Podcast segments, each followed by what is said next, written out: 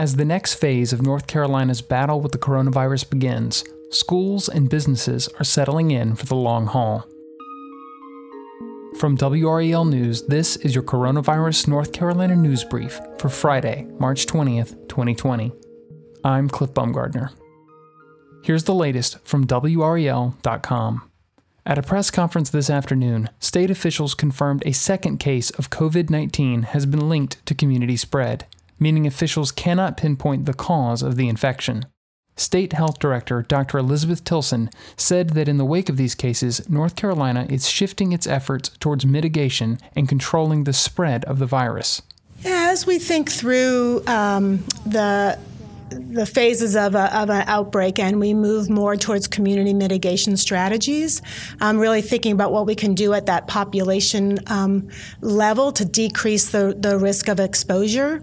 Um, then um, testing, especially those of mild um, illness, is not um, as important um, as we move to those more community mi- mitigation strategies. One of the reasons testing in the beginning is important to start understanding the spread of the disease, but we will be putting into place other surveillance strategies um, in order to understand the, the spread of the, of the disease. Currently, 154 people have tested positive for coronavirus across North Carolina, but officials say there are currently no plans to close more businesses or issue a shelter in place order. For continuous updates on the evolving pandemic, go to wral.com backslash coronavirus, where you can also sign up for our daily newsletter. As the first week of having children out of school comes to a close, many parents are still wondering how long the closures will last. In an interview with WRAL, State School Superintendent Mark Johnson said he believes the current situation could continue until May. This is not just going to be one week. This is not just going to be two weeks. This will be a multi week, maybe multi month event, and we've all got to start getting ready for a new normal. Today, Johnson will ask the federal government to waive accountability requirements because of the learning gap. He said teachers are getting ready for remote learning and that they are working with cable companies to offer free hotspots and Wi Fi for students. Johnson said parents should not wait for remote school to start. They should start now by keeping children on a schedule, working on homework and educational activities at home. You can find this full story and more about school closures linked in our newsletter. A Wake County resident who attended the Millennium Tour 2020 on March 13th has tested positive for the coronavirus. The person was symptomatic while attending the event at PNC Arena last Friday. Officials said the person had floor seats in Section 5 but moved throughout the crowd during the show. The person was considered symptomatic while at the event.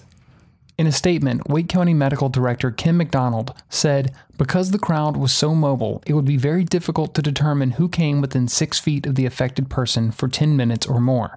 If you went to the show and spent time on the floor, you may be at risk of exposure. The Wake County Public Health Division has set up a special information line for people who attended the show or worked at PNC Arena on March 13th. The number is 919 857 9375. From WRAL Smart Shopper, retail stores have begun closing temporarily based on the guidance from the CDC regarding social distancing and large gatherings. They join a growing list of store closings, including Bath & Body Works, Belk, J.C. Kohl's, Macy's, Old Navy, and more. Most are still open for business online. For a full list of closings in your area, go to WRAL.com.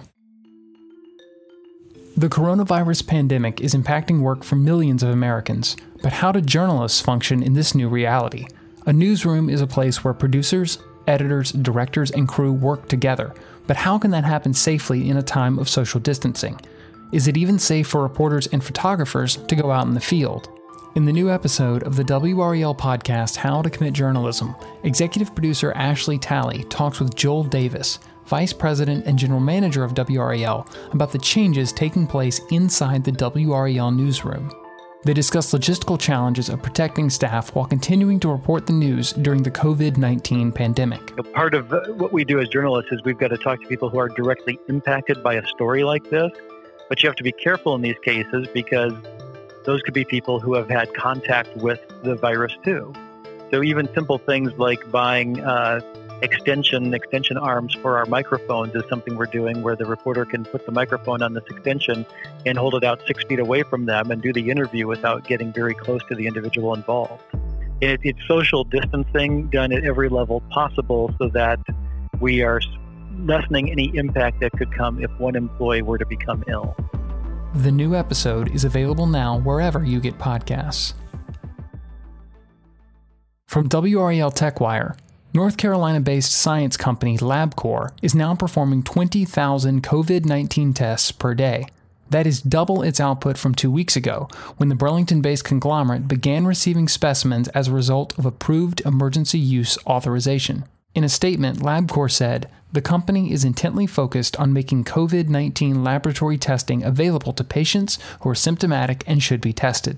LabCorp is now performing COVID 19 testing at its lab in Burlington, as well as labs in Arizona and New Jersey, and said it will continue to work to increase capacity to combat the nationwide testing backlog. However, the company does not collect specimens for its tests. That is up to healthcare professionals working with patients who may be infected with coronavirus. Individuals who present symptoms of COVID 19 are asked to contact their doctors before seeking testing. As always, for the latest on all of these stories, go to wral.com backslash coronavirus and watch Facts Not Fear, a half hour special covering the latest in the pandemic with analysis from leading experts. A new Facts Not Fear airs every night this week on WRAL TV and WRAL.com, as well as the WRAL streaming channel on your connected device or smart TV. This has been your Coronavirus North Carolina News Brief for Friday, March 20th. Come back tomorrow for a special episode discussing the challenges local businesses face during the pandemic and how you can help. We'll be back with another news brief on Monday. Thanks for listening.